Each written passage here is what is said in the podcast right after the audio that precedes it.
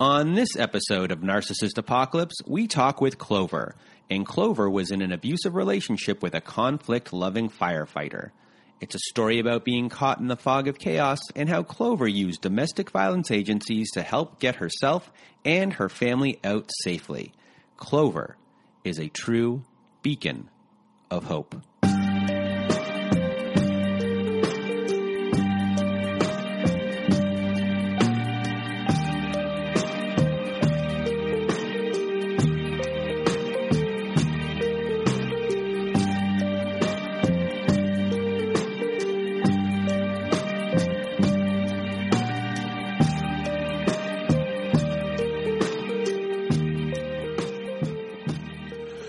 Welcome to Narcissist Apocalypse, a podcast that gives a voice to survivors of narcissistic abuse. I am Brandon Chadwick, but my friends call me Chad, and thanks for tuning in to this episode. So, what is a narcissist, you may ask? Well, for the purposes of this podcast, we refer to a narcissist as anyone who has displayed a pattern of behavior that shows a limited capacity to appreciate others' perspectives. It is that simple. And now, before we get to our episode with Clover, I just wanted to thank everyone in the Narcissist Apocalypse community for listening to the show and sharing your thoughts by email, Instagram, Twitter, and Facebook. A big shout out to all our friends in our Narcissist Apocalypse Facebook support group for just being a great group of people. Also, a reminder if you have not left stu- left. I did it two weeks in a row. I couldn't say that part. If you haven't left us a review on whatever podcast service you use spotify apple google stitcher castbox etc etc leave us a five star written review as it helps out the show a lot when it comes to rankings. If you don't want to do a written review just do a regular five star review. Now the quickest way to be part of our show is if you want to read a letter to your narcissist and be part of our Letters to Our Narcissist compilation episode. We have a voicemail recorder on our website to record. Go to narcissistapocalypse.com. It's on the right side of the page and it's always floating around. It's hard to miss. There's a button there that says send voicemail. Press it and away you'll go. You can record up to five minutes. So if you need more than five minutes, record once, twice, three times, four times, as many times as you need. We're accumulating these letters for a volume three of that episode, so send in those voicemails. And if you want me or my old pal Melissa to, to read your letter instead, just send it to narcissistapocalypse at gmail.com and put letters to my narcissist in the subject line. Last thing, our new podcast, Narcissist Apocalypse Q&A, was supposed to be out last week, but we are a bit delayed by the Apple submission process. So next week, our first episode will hopefully be up. Or you know, let's go Apple. Let's get the people behind the scenes working here and, and get it going. Let's get our new podcast up. Our first episode when it comes out will be focused on scapegoats with Julie L. Hall, author of the book The Narcissist in Your Life: Recognizing the Patterns and Learning to Break Free. I've read the book. It's a wonderful book. It's got some heavy praise from some big names too. So Narcissist Apocalypse Q&A will be out there as quick as possible. So let's say next Thursday, uh, it'll probably be out. So next week when I do this podcast, I will be promoting the other podcast. If that makes any sense at all. I'm just rambling. And now it's time for me to get out of my own way. Here is my conversation with Clover. Welcome to Narcissist Apocalypse. And with me today, I have Clover. How are you, Clover? I'm doing well today. How are you? I am good. As we discussed before, I have a little bit of a dry mouth problem. I don't know what's going on with me. I'm hoping that I don't disgust anyone out there today. But before You're we making be- me self-conscious about mine too. So, but before we begin, everyone, today we're going to hear a story about an ex who was a firefighter. This is the second story that we've had about a firefighter, and it seems to be a little bit of a theme, maybe with uh, people who are in these positions. So. We're going to discuss that a little bit as we go on in this story. And I just want to thank you for sharing your story with us today. And I am going to get out of your way, and the floor is now yours. thanks, Brandon. Okay, so I'm going to start my story um, about six-ish years ago. I was in my mid 30s and um, losing my mind. I had put myself um, in a position in my life that was extremely overwhelming and um, emotionally just unbearable. I had moved my ex-husband and my mom um, a couple of hours away with my six or seven year old son um, because my ex-husband had been in a car accident and had become disabled and um, I was the, one of the only supports that he had to um, rehabilitate properly. My mom had um, come down with blood poisoning, was on life support, um, had complications after this illness, and needed me to take care of her. So I took on those massive caregiving roles, moved us away, was working as a social worker during the day in the child abuse arena. Um, and at night I was a juvenile probation tracker, so I was chasing teenage criminals at night, um, which led to like 16 and 18 hour work days in a county in our state that was number one ranked for meth. So massively stressful. Um, and after about a year and a half of being in this situation, um, I kind of cracked. I kind of just really lost my mind. Um, I ended up abandoning my ex-husband and my mom, um, and just giving up and moving back home with my son.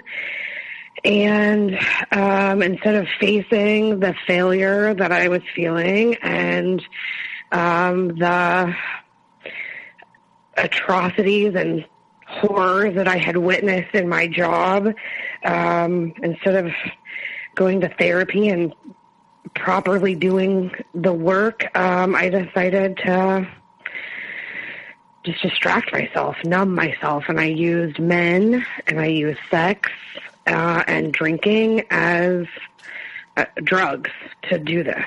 And so I um, I have, was, I have, sorry. I have one question first, just to explain sure. to people that your ex-husband, who was living with you, your relationship had already ended. Correctly, correct? Yes, we had been divorced um, for a few years um, when this car accident had happened and I decided to move back in or to put him in home in my in my home and take care of him because he wasn't rehabilitating properly because he didn't have a proper support system.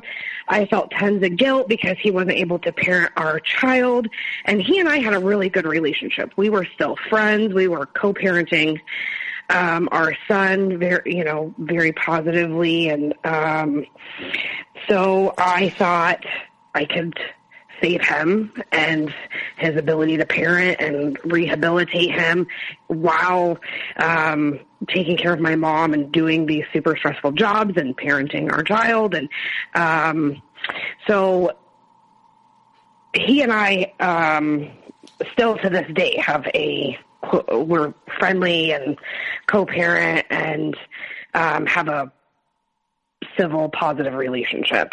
And, you know, our number one priority is our child's best interest always.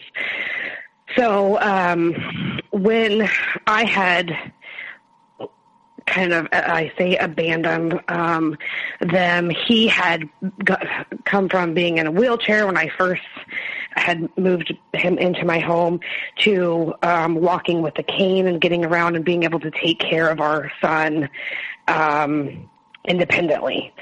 So um, whenever we, whenever I moved back home, he ended up coming um, back to the same town shortly after, moving close by.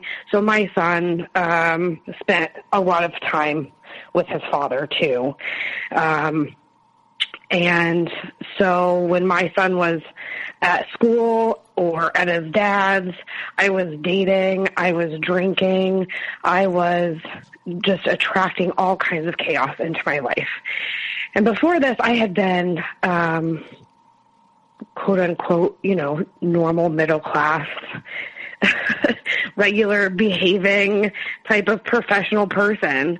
And um, I had just overwhelmed myself emotionally to the point where um, I couldn't take it anymore, and um, right after moving back home, my grandma, who had raised me through high school, not uh, through my high school years, um, passed away. My mom found her um, dead on her apartment floor, suddenly, unexpectedly, early 70s. You know, she wasn't, had no health problems. And so then just another massive emotional blow to me. So um, that day that my grandma died, I went to the bar.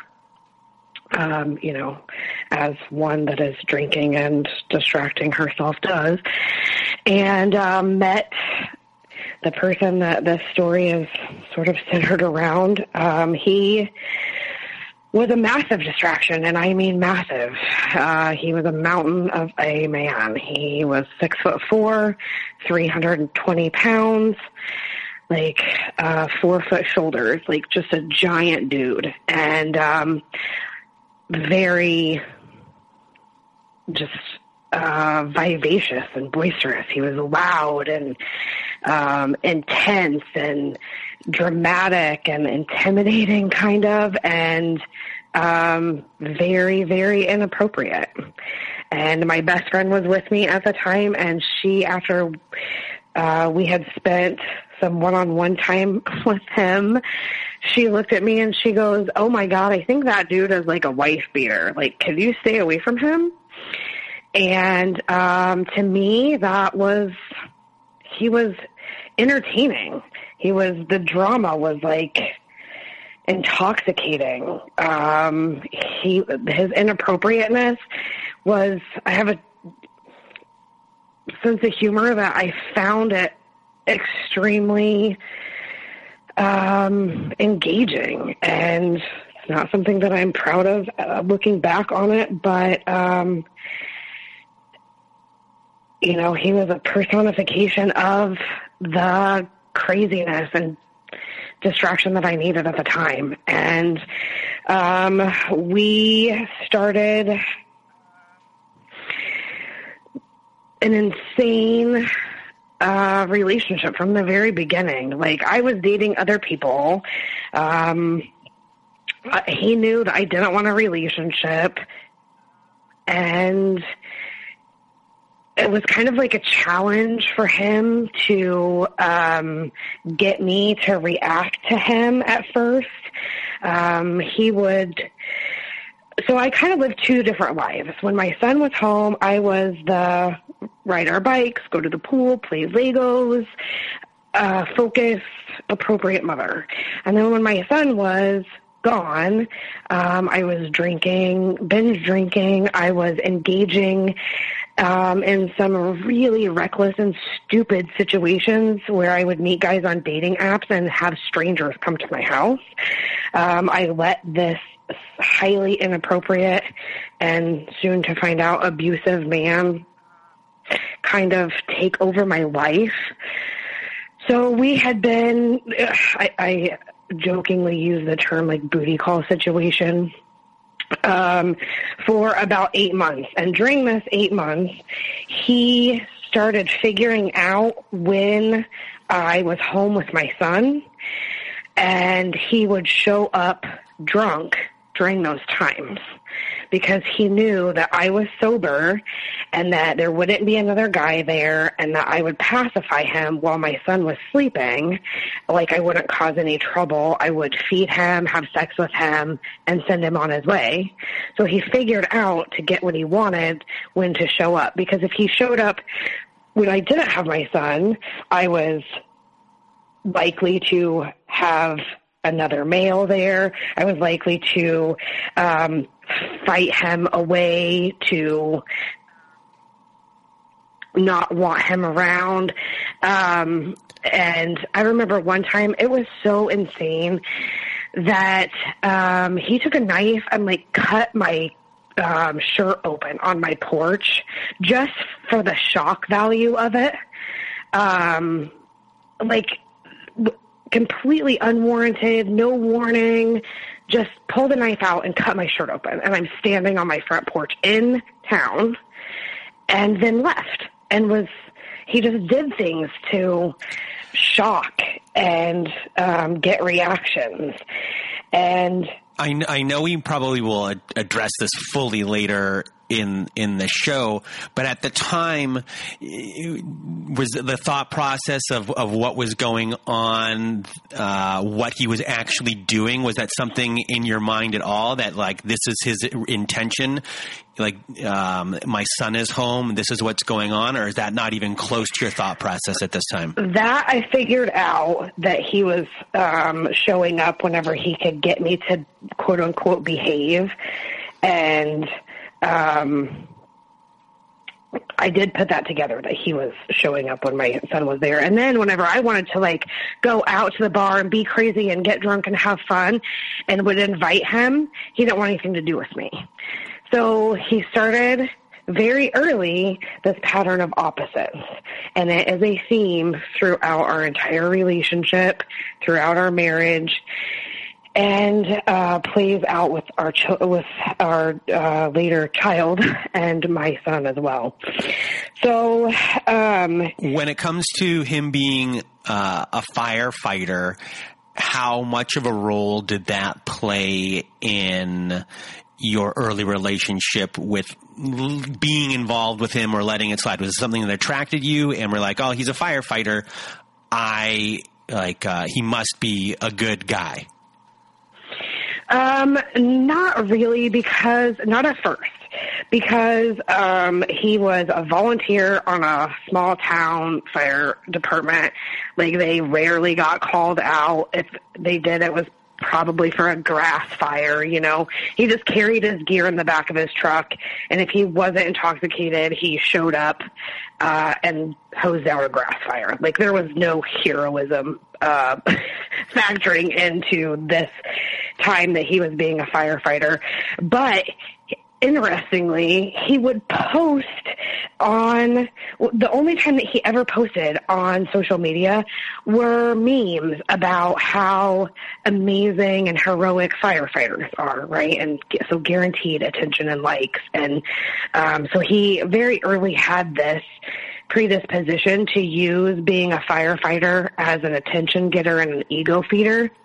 And this gets worse later because um, he when um later in our marriage he gets on a bigger department and kind of gets more involved in another fire department. So um i will tell you more about that um when we get to um the point in our marriage when that happens. But first so after the booty call situation um after eight months of that happening um we had met um, at the end of March.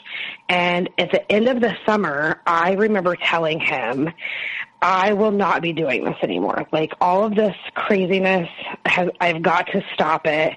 You're part of this craziness that I needed for the summer and I'm done. It was, uh, Labor Day and I went, Labor Day is the end of all of this. I will not see you again. And, um, two months later, after not talking to him, um, he shows up at my house and um, never leaves. he like moved himself into my house. Um, it was never discussed. He was not invited. Actually, I had told him I never wanted to see him again. So um, he was so inappropriate with my son.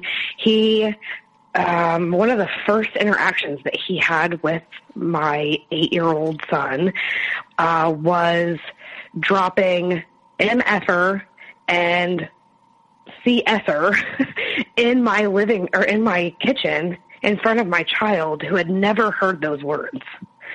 Um, and just just for the shock of it, he knew that my son had um, had a sheltered, normal life, and that that would bother me because one of his tactics um, and the motivation behind this opposite theme was to get me provoked to hysteria.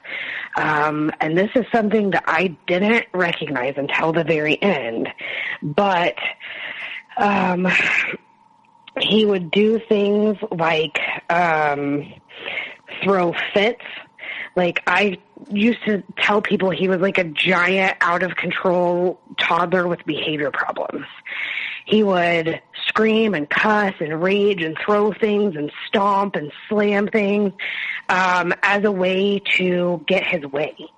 Um, I remember one of the very first times that I encountered this. Um, I was a um, part of my job training was um, I had to have so many hours of um, like continued education in a year, and so sometimes those required like overnight trips.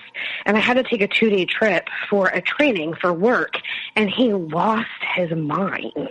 And I had never encountered anything like this. And at this point, we were living together um, because finally I just agreed to cohabitation after kind of not really having a choice.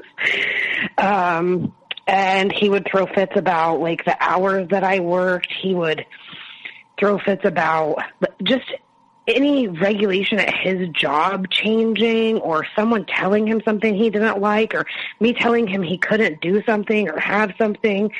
Um, and he, he also, one of the major things that, um, I, looking back, I realized uh, was a pattern. He would say like untrue, completely unsubstantiated, not in reality claims against me, which is projection.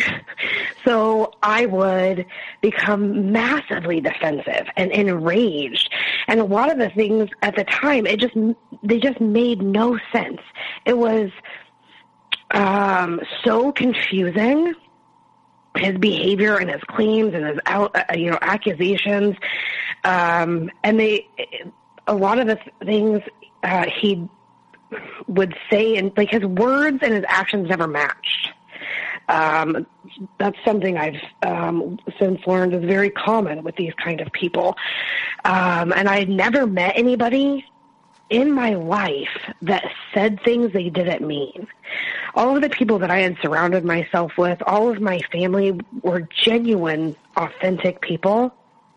And so whenever he would say I love you and I want to be a father to your son. And the most important thing to me in my whole life that I've wanted more than anything as a child and these big dramatic claims and statements, I took them at face value. But then the things that he would do didn't match the words that he would say. And one of the things that um, he did besides all of these false promises and false um, declarations um, whenever we first so we had been together about a year living together about a year. No not living together about a year living together a few months but had it was um, the next march. He proposed on his birthday um, on the knee with the ring, the whole nine yards, and had his parents there to take pictures and told me that he did it on his birthday so that I would be his gift. Later put together, he saw me as a possession.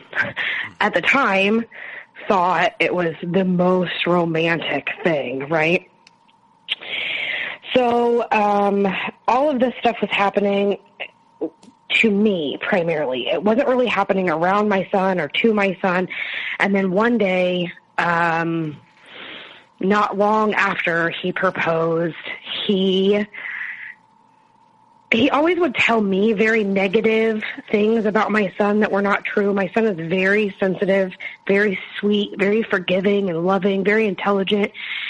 And he would say things to me about my son that weren't true and get me hysterically defensive and angry. But he never, like I, we kept kind of this two life thing. Uh, we kept a lot of the chaos and drama away from my son. But one day, um, he got in my son's face. Keep in mind, he is a giant human being, and screamed at him that he needed his teeth knocked down his throat. My son had done nothing. It was all in. Um, I don't know what to refer to him as. Uh, the mountain. It was all in his head um, for whatever reason that he screamed at my son. And it was a Saturday night, and I went, that it. I'm I'm done. I will tolerate so much mistreatment to me and I will not tolerate you mistreating my son. So by Monday I had went back to my hometown because we had moved into his house that was 20 minutes away. Um, and so I went back to my hometown, put down deposit for another house. Uh, by that Friday, I had gathered a group of friends and we, in secret, um, I did not tell him I was leaving. I don't know at the time. I didn't have a reason why I wasn't telling him. I just knew I was scared of him, but didn't understand exactly why. I just, my instinct, my gut said, just get out and don't tell him you're leaving. So while he was at work, I, I had planned all of this through the week. I got the house without him knowing while he was at work on Friday. Um, me and a crew of my friends moved a three bedroom home into a U-Haul and two pickups and got it 20 minutes away. And he had figured out while he was at work because I had quit answering his phone calls. And one of the things that he used as an intimidation in our relationship always was he called and texted me incessantly. And if I did not answer him, um, he would get extremely angry and scream and cuss and um, threaten me. So I left the first time. I was gone five weeks, living on my own again with my son. I was I started drinking very heavily. Um, I was having obsessive thoughts. I couldn't function from day to day. I put myself in therapy, but it's all I could think about um, night and day, and um, it's all I could talk about and now I understand that I was having withdrawals from um, because I believe myself to be a love addict, and this, you know, whenever um, you leave an abusive relationship, there are withdrawals, and I very clearly see that's what was happening to me. So I very desperately wanted him back, and very desperately wanted him to stay away from me at the same time. And after five weeks, he showed up on my porch. I don't know how he figured out where I was living. Um, and begged me to take him back, came clean about all of the um, online affairs he had been having, and um, and um, promised that the promises were so elaborate and dramatic and believable. He was, um, he pretended remorse like, um, you know, an Oscar winner. I believed him, um, and I, it was all, you know, um, complete, just pretend. It was all pretend because after four months, he was right back to his abusive self. So, uh, but I did take him back and my son, I remember telling my son after a few weeks of, um, seeing him and my son not knowing, my son yelled at me for the first time in his life. Um, this is so stupid. We gave him a chance and he ruined it. What are you doing?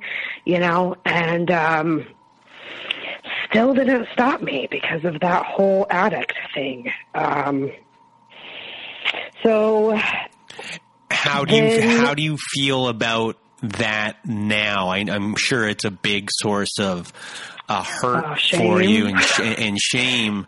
Um, and ha- like, I guess maybe this is a bad time to discuss it, and maybe we'll discuss at the end of the, the, episode. But at the time, were you thinking of anyone else's thought process, or was that not even these kind of things? Were just like, I know what I'm doing. Um, just we're going to get through this. Um, the amount of things that I logically knew were wrong with what I was doing and the level of denial that I had um, because I have a massive savior complex. And so I thought I can make him a good person. I can show him the difference between right and wrong and I can love him into being good to us. So I kind of dismissed my son's concerns and my very valid concerns about his behavior. And now he's promising to be a good person. And so, aha, I did it. And then I got pregnant. So um, let me kind of go into this. So um, I didn't want any more children. Um, I was very focused on my son, and so was my ex-husband. And I kind of felt like I wasn't really in a place to be um, having another child. Um, so I had been very clear with this person. Um, well, I mean, if you there's kind of a theme. I don't want a relationship with you. I never want to see you again. Now it's I don't want a child, and he, the thing he wants the most in the world now is a child. So um, he had been um, married previously. They had tried having a child. He had low fertility.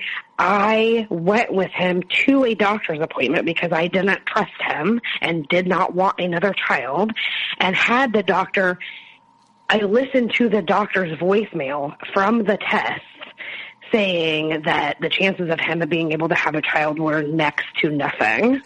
So I took my birth control. I had permanent birth control in my arm. I took it out. Um, and it was the first time that we had sex after my birth control was out and that I had ovulated that I got pregnant because um, I had an undiagnosed health issue at the time. I had been having kidney stones, but not really any other symptoms. Um, and what I had was called parahypothyroidism, which is a uh, gland on your thyroid gland uh, called the parathyroid.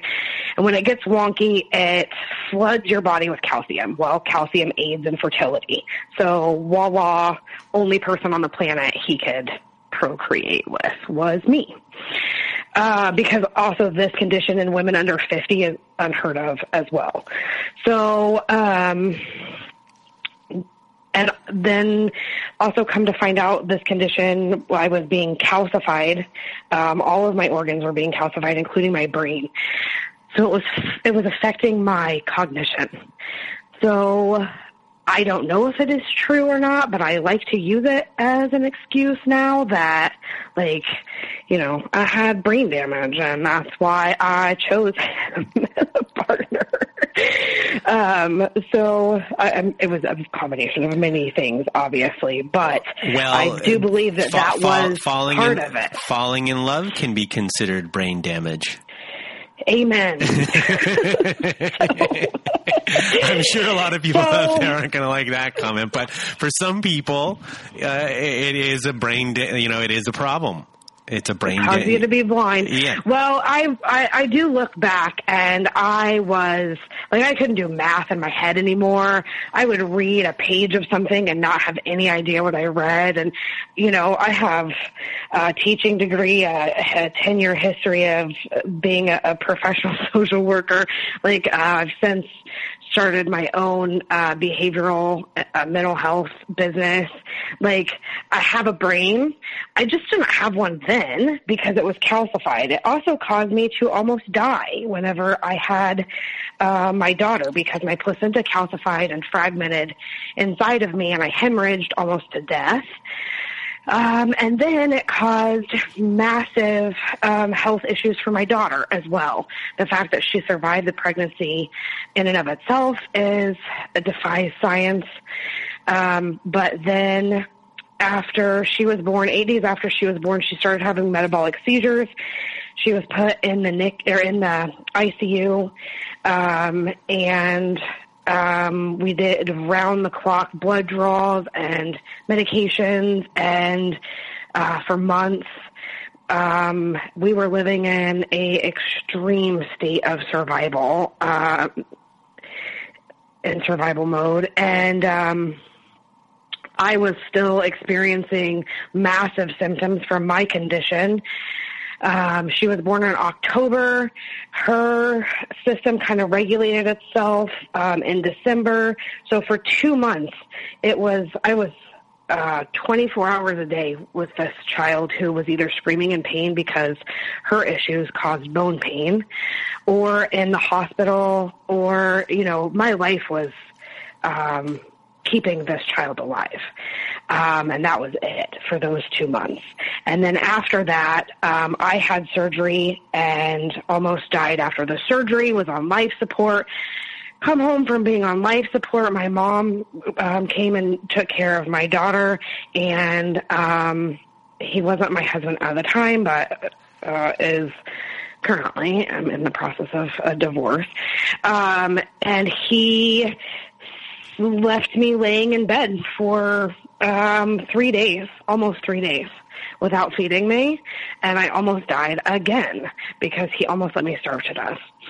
So, um, and this is because he doesn't understand that I was not just an object to meet his needs, that I wasn't just his servant, that I actually had needs too, um, not just emotional needs or, um, you know, um, that I actually required food. I don't think that he was capable of even understanding that. Just like a toddler isn't understand, doesn't understand that about their parent, because I believe that's where he functioned as a human being. Mm-hmm. So not only do, um, am I in survival mode now, um, living with a, a, my health issues, a baby with health issues, she then uh, has attachment issues because of being in the hospital. So um, she requires night and day connection, attention, physical touch. Um, I am just um, surviving to kind of rewire her brain, you know. And I'm also homeschooling my son at this point. I'm starting a business with my best friend. We're starting um, a behavioral mental health agency. Um, and I don't even have time to brush my hair some days. Um, you know, that's the level of uh, time and attention I was giving myself. I would take a shower, um, and my daughter would scream to be being held. I would make dinner. I would have a phone call, any of those things. Um, and she wanted me to hold her and be interacting with her, um, which I did to the point of just utter exhaustion with absolutely no help. My husband did not even recognize that it was happening. As long as he had dinner, he had sex, and he had me answering his text messages and phone calls, um, he didn't recognize anything that was needed in our home because I had it covered. You know, I was doing it. And um, then um, after getting my surgery and my medications under, I started like healing. In this chaos, do you realize that it is chaos, or are you? Is this just normal? I guess for you for after a while. There wasn't any brain functioning happening. I was so sleep deprived that I was hallucinating. Like it was like I mean, I understand my prisoners of war are sleep deprived. It was torture. Um, and then my daughter hit, it, it was for two years. It was like that. So I don't have a lot of memories of exact things that happened. Um, I do know the one time I tried to leave my daughter with my husband, she was a few months old, um, to go get a medical test. I took my son with me and left um, my few month old daughter with my husband and ended up he ended up calling me hysterical and screaming and angry at me, but it was because he didn't feel comfortable being alone with her. And I ended up canceling my, you know, like life and death medical testing to come home because I needed to rescue her from his incompetency. So she was never left alone with him. He didn't parent her ever at all. I mean, he may have changed a few diapers, but he's never put her to bed, given her a bath, done any kind of parenting whatsoever. And I didn't want him to do that. Um, so you're just so, you're, like, you're I- just surviving. You are just literally in this specific period right here. I'm making sure my kids are fed, Yes. that my house is taken care of, that my bills are paid, that uh, my husband is, uh, you know, getting the attention that he's required to not be extremely verbally abusive to me and the children. Um, and that's it. That's all that I am able to get done. And then, um, so I, my surgery was in April. Um, by I didn't have a voice even until August because it's um so super close to your um larynx, your voice box, and that had been damaged in the surgery. So by August, I was starting to talk. Um, I had identified an um, a, um, another thyroid issue and gotten the medication that I needed for that, and was starting to heal. So as I started healing, my cognition started coming back. So because I was also sleeping, my daughter had also started sleeping at this point. So um, she it took a year and a half to get her to be able to sleep um, more than just fragmented pieces at a time. So, and I was the only one taking care of her. So I didn't get a full night's sleep for two years after she was born. Um, and once I started sleeping, once I started healing, um, I started like waking up to a fucking nightmare. Um, my husband was provoking and antagonizing me. Um, all, I bet almost on a daily basis to the point where I would, um, I would react so quickly because I was so tired and so worn down. I had zero self control. So he would say something ridiculous to me about like, um, I'm not doing something well enough or correctly or good enough. And I would just lash out at him with, how dare you? Why are you so shitty to me? And shitty was a word that I used a lot. Uh, whenever I was out, I always asked him, why are you being shitty? And then one day my daughter was two years old, two and a half years old, standing in the kitchen and I had just had an altercation with my husband upstairs. We come downstairs to the kitchen.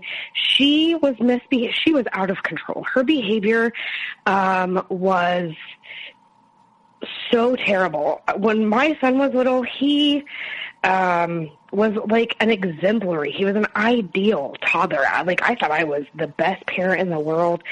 And then my daughter, because she lived in this chaos, um, her behavior reflected it. And so she had gotten in trouble. I had scolded her and she had went, you don't like me because I'm shitty. I'm shitty. I'm shitty. She kept saying. And I went, oh my God. What am I doing? It was like a bucket of cold water on my face. Um, it woke me up and I went, that's it. I will stop reacting. And I started diving into, um, educating myself on how to stop reacting, what was happening in my house. Like, I read Psychopath Free, I read Out of the Fog, I read, um, other books and watched YouTube videos. I started listening to podcasts about narcissism, introducing your podcast to me, um, and realized that like I was in an abusive marriage, an abusive relationship, and um, my children were being affected. Like it just hit me when she said I'm shitty. That oh, I'm doing this to my child, and that I have responsibility. And so um, I decided that I had to leave, and that was this last late last summer that this happened. So yeah, my daughter was two and a half ish, and um, then when I started not reacting to my husband, um, he started escalating his behavior. And it got to the point where one of the last things that he was doing um, to get a reaction to get because he used to ignore my daughter intentionally. He would pretend to sleep in the morning while we were getting around and she would be trying to interact with him and it would send me into a rage. Like, why are you doing this? Why are you being shitty? And um, then I stopped reacting to that and she stopped reacting to that. Whenever we would have um, less and less I was able to control myself more and more, less and less we would have these big blow ups in the house. And she started escaping the room whenever it would happen because he would pin me in rooms and provoke me. He trapped me in a closet um, recently. It's in my protection order, which is how I got out of my marriage, um, and showed me pictures of whenever we were first in our relationship and went, why aren't you like this anymore? What is wrong with you now? And that's the kind of stuff that he did to get me hysterical. And, um, so constantly, he would put his arms, he would back me against a counter in the bathroom or kitchen and put an arm on each side of me and pin me. And he also used excessive physical affection. So when the opposite theme that I talked about, whenever we were first together, I wanted lots of attention and sex, like in a new relationship. He didn't want anything to do with either one of those things. He intentionally ignored me.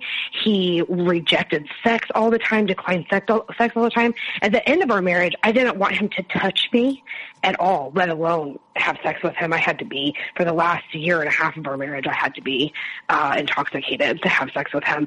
And he constantly touched me and kissed me and I and like I knew I had to do it or he was going to throw a fit. So he used intimidation to force sex a lot, which is, I think, very much a type of sexual assault, sexual abuse. Um, I don't know if it's recognized as that. Um, and so um, he used she, essentially what's kind of going on here is he would look at okay you like this i'm going to do the opposite behavior and he would always do what would cause a fight. He's always trying to figure out what's going to cause a fight, and that is technically happening for how long was your relationship? Six years. Six years of him looking at, okay, you like this, I'm going to like that. She likes this, I'm going to do this instead. So when I started educating myself and realizing this was happening, I started documenting when I wrote when I wanted to uh, leave. I started documenting his behavior, his lack of parenting because I knew I was going to go through a custody battle. So daily, I started documenting all of this stuff, and it started clicking, man. It started the dots just started connecting. I saw that everything he was doing was intentional, and that when I stopped reacting, like I said, his behavior started escalating to get reactions out of me. And so one of the last things that he was doing was he was sleeping naked, uncovered, in potential view of my 13 year old son. And that guaranteed made me lose my mind. It got to that point. I don't know where this would have ended up had I stayed with him because he used the children as ammunition to get reactions out of me from the beginning. And I just didn't see what was happening until this late, this last summer. So the fear of what this was going to become from him um, was just immense. Um, and one of the largest motivators to leave. Um, so then my next steps in leaving were I called the domestic violence hotline. Um, and just talked to a lady um, about what was happening in my home and what my husband was doing and just got validated for the first time. Yes this is abuse. And um, that was a major step uh, just the validation. Uh, so then you know it was just more fuel to actually leave. So um, I got an advocate in my area, a domestic violence advocate in my area that um, just kind of held my hand through getting a protection order because the trapping and pinning and blocking that uh, my husband did to me um, was enough to get a protection order because it's actually physical abuse. So, and I had no idea of that. I would have not known that I could do that without uh, the domestic violence advocate. So what the protection order did was removed him from my home, made it so he could not contact me, made it so he had limited contact with my daughter, and um, did this all without me being involved. Um, so um, after I got the advocate and wrote up the order, I knew that I was taking a trip with my children for a homeschool event for my son. And so I had all of this lined up to um, that date of that trip so that my husband wouldn't be suspicious of me taking the children and leaving. So that was November 20th just a couple months ago. Um, and before that happened, I went and got an attorney um, and had that protection order ready to be um, entered into the court the day that I left to go on this trip with my kids. So I had packed up. Um, there were guns in our home because we live in a rural area, and you know everybody has a gun. So I I had removed the guns from our home. I had taken birth certificates and social security cards and insurance papers, um, health insurance cards, all of those things, those important things, and packed them. Um, like I in with the stuff that I was packing for the trip, uh, you know, so he wouldn't notice. Um, and um, I can't say how important it was to remove the firearms from the home for anyone who's listening who's in a situation like this.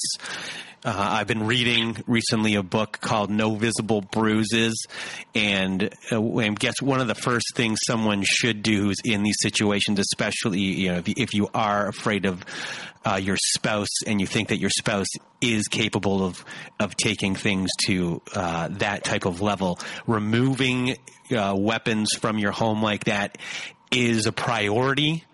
Um, and I was like, did, did the uh, advocacy agency tell you to do that, or did you do that on your own?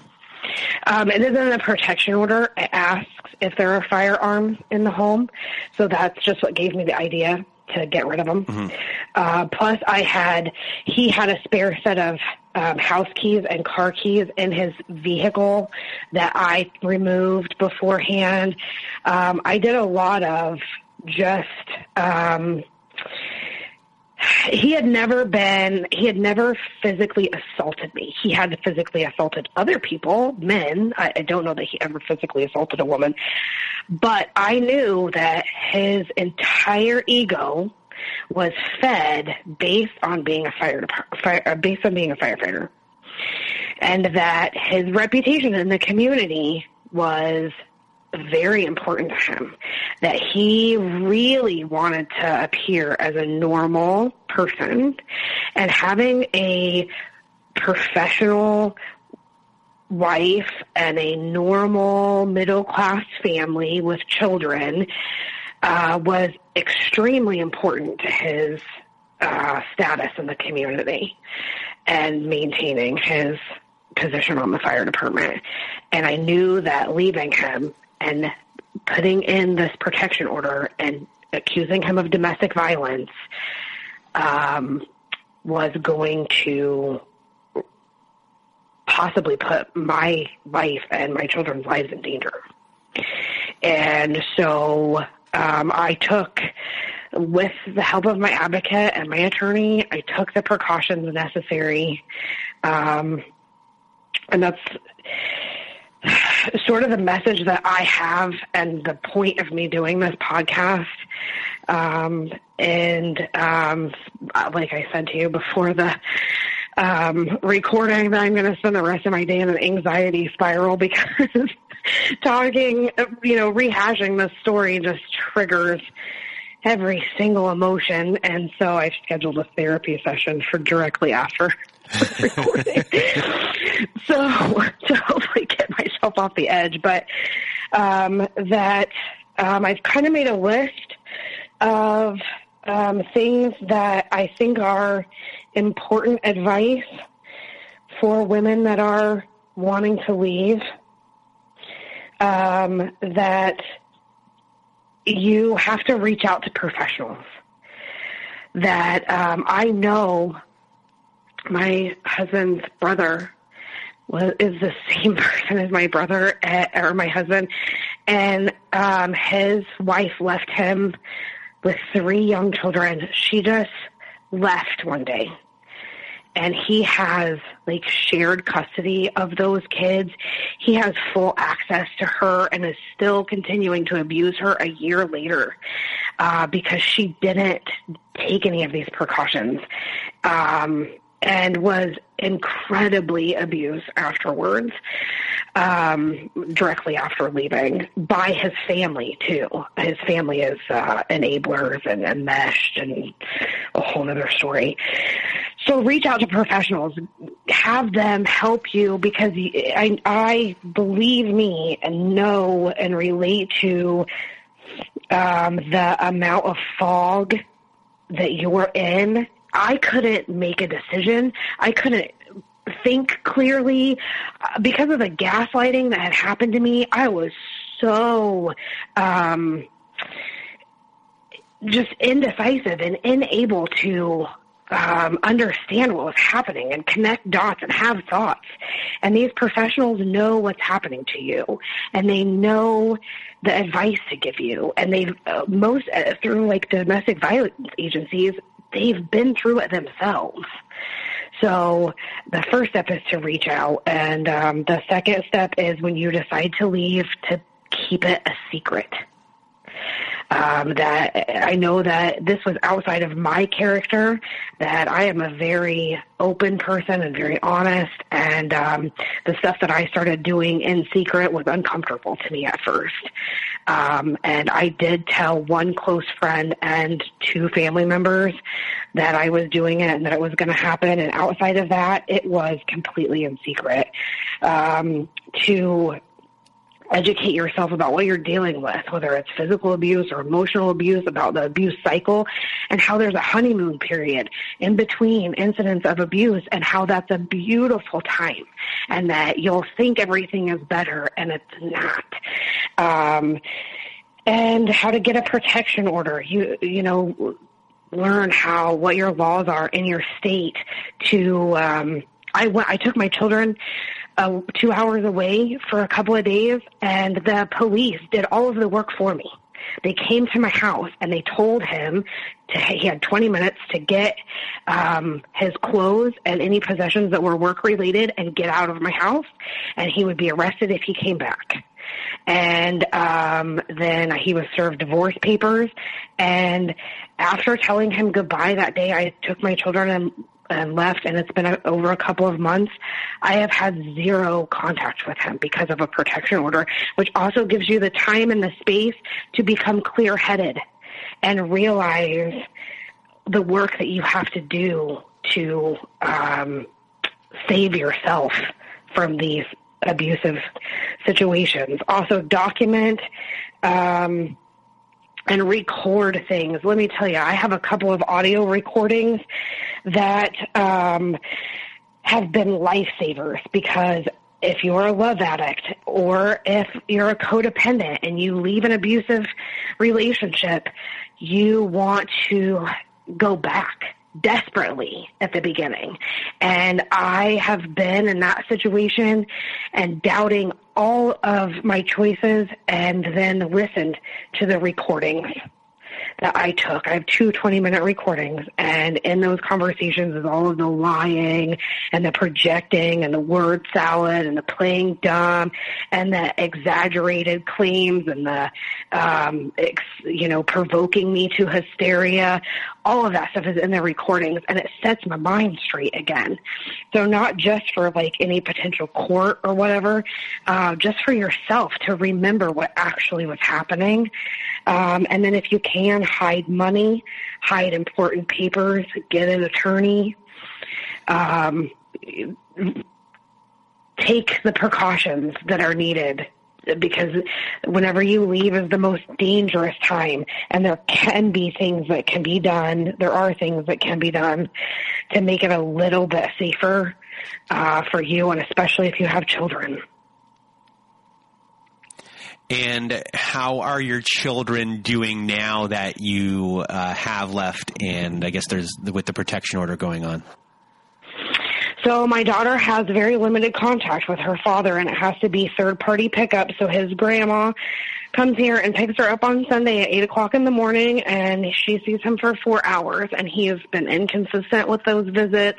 They've primarily been with his family and he's not really, he has, I think he's had a couple of hours of one-on-one time with her from the, you know, she is extremely articulate and, um, um, able to kind of tell me, like on the her visit with him, where they celebrated Christmas. He had worked at the fire department the night before, and she said, "Dad went to bed, and I had Christmas with Grandma and Grandpa."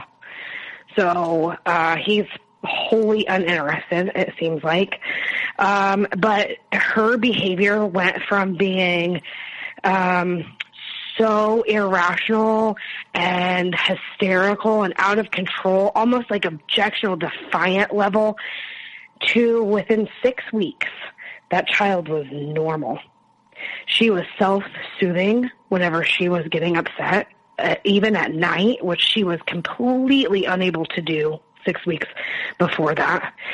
Um, she has moved into a regular bed from a crib, which I thought was going to be a complete um, nightmare because she wanted me in the night so much.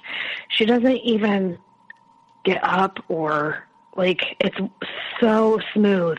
Uh, we go out to meals and she sits still and talks and just is peaceful.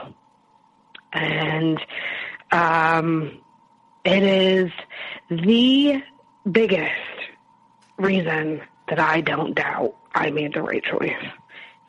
Um, is the, the dramatic difference in her behavior, and all of my family, everyone that interacts with her has noticed how dramatic it is.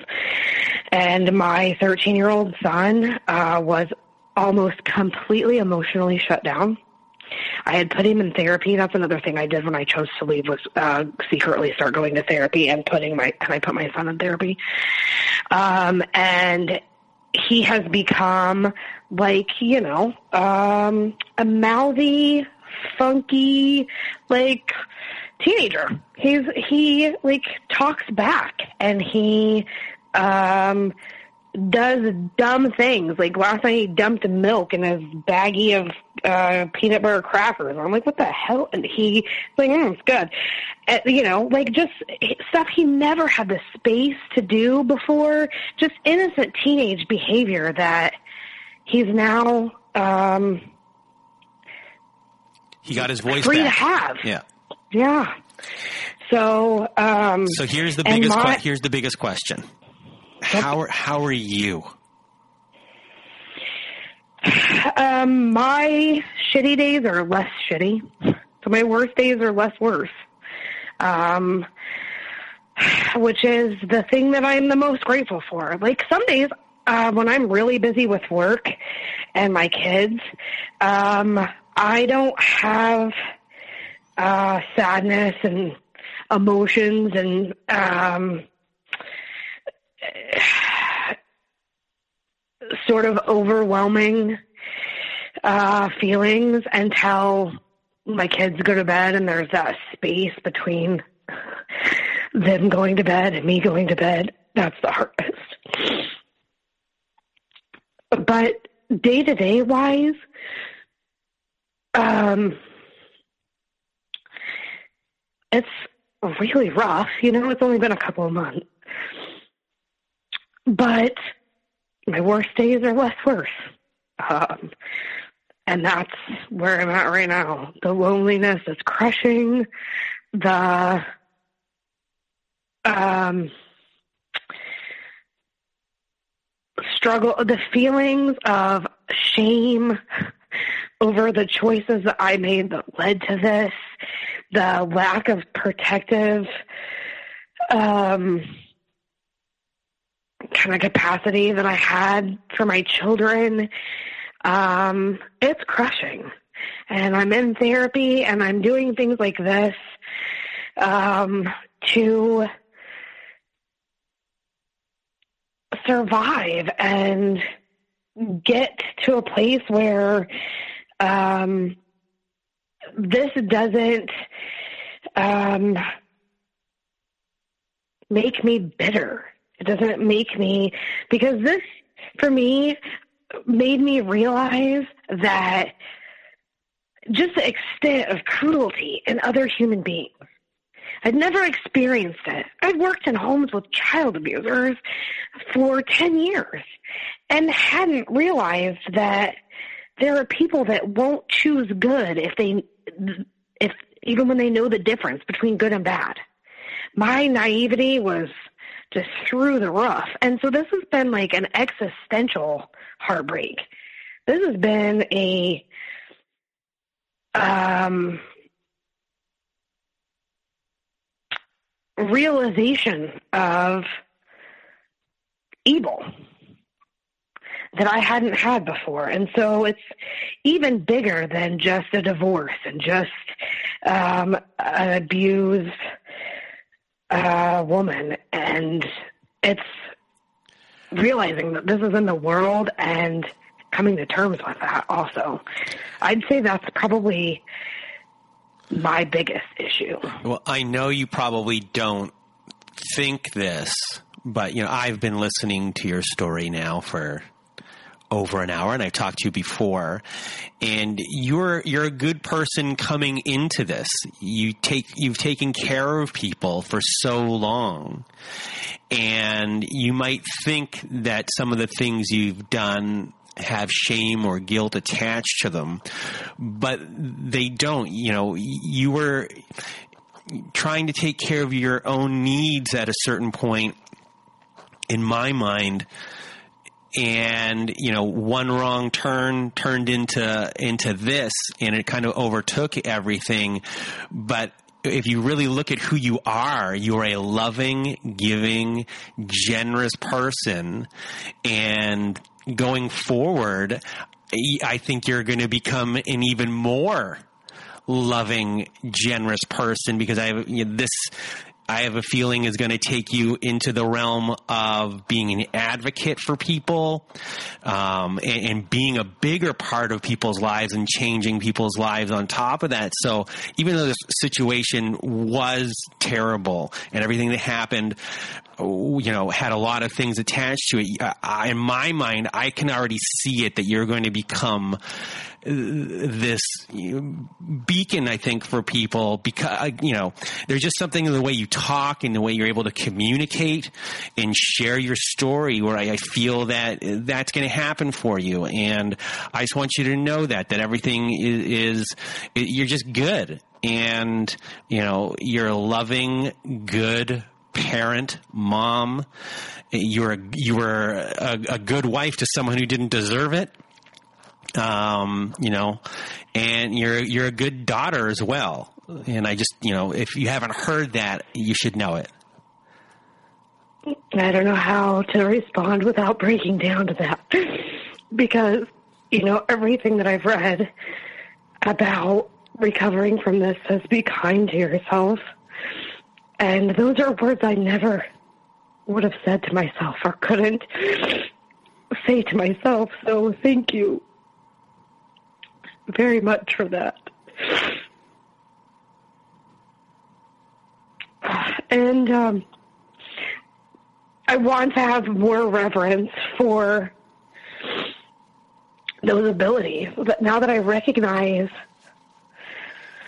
that there are people walking among us that don't have those abilities, I that's my goal is to appreciate and value those in myself more. So thank you for recognizing them and saying that.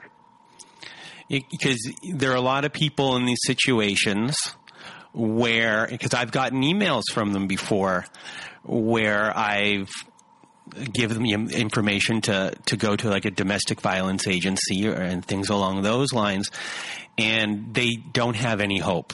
And they're strong for staying in their situations and um, you know, I'm trying to understand more about uh, domestic violence as, as, time has gone on, and just the way of who the way you are and who you are. Hopefully, you know, when you've you're ready to do it, you'll be a hopefully a beacon for those people that don't think that they have that ability to leave um, because there is the strength in you and i can hear it and i think everyone out here can hear it today too well and like i said that that was my purpose of doing this podcast is to try and get if i can help one person leave safer then um, you know it's worth being vulnerable like this um, and putting myself out there and putting my story out there so early when I'm so raw. and um, that's immediately my goal is being a hand up. It always has been. That's where I operate from. I always have operated from there. And um, one of the reasons that um, I think that I have love addiction is my mom um, has borderline, and I've dealt with needing to help since I was first able to. And so it, um, a lot of times you hear, you know, these uh, narcissists or psychopaths or whatever are victims um, because they were abused. Well, some of us were abused and became helpers. And um, some of us become so arrogant in our ability to help that we attract psychopaths yeah. too. So, um, you know, there's got to be a balance. There's got to be um, the uh, the desire to help and the ability to identify these people and stay the hell away from them. So before we end off our show, do you have any final words before you end up going to your uh, therapy appointment? um, I didn't think I could leave either.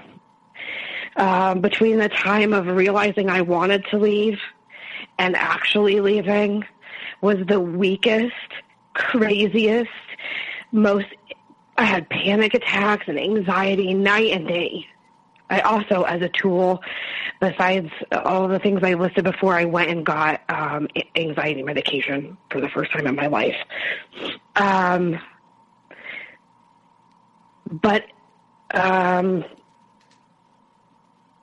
you can leave. It doesn't matter how much you doubt yourself and how much you blame yourself and how insane and ashamed. It's one step at a time. It's one phone call for help at a time. It's, um, you know, it's possible you can. And there are people out there to help you. And um, also, there is um, legislation um, uh, um, that's in jeopardy right now. The, the Violence Against Women Act.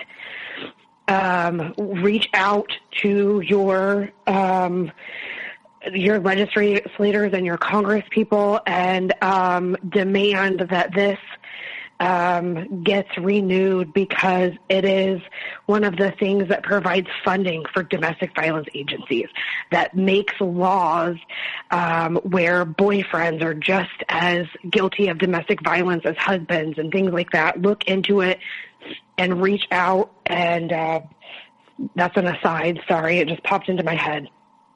Um, that strength comes afterwards as well. Just a few weeks, just a f- couple of months. Um, it was worth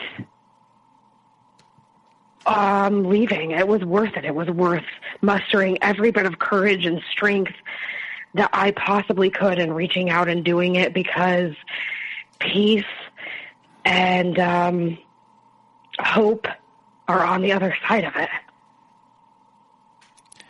Well, Clover, thank you for being part of the show today. I know you're going to change people's lives from being on this show. And it was an honor, Brandon. Thank you very much. You're welcome. And for everyone out there who is listening, we both uh, hope you have a good night.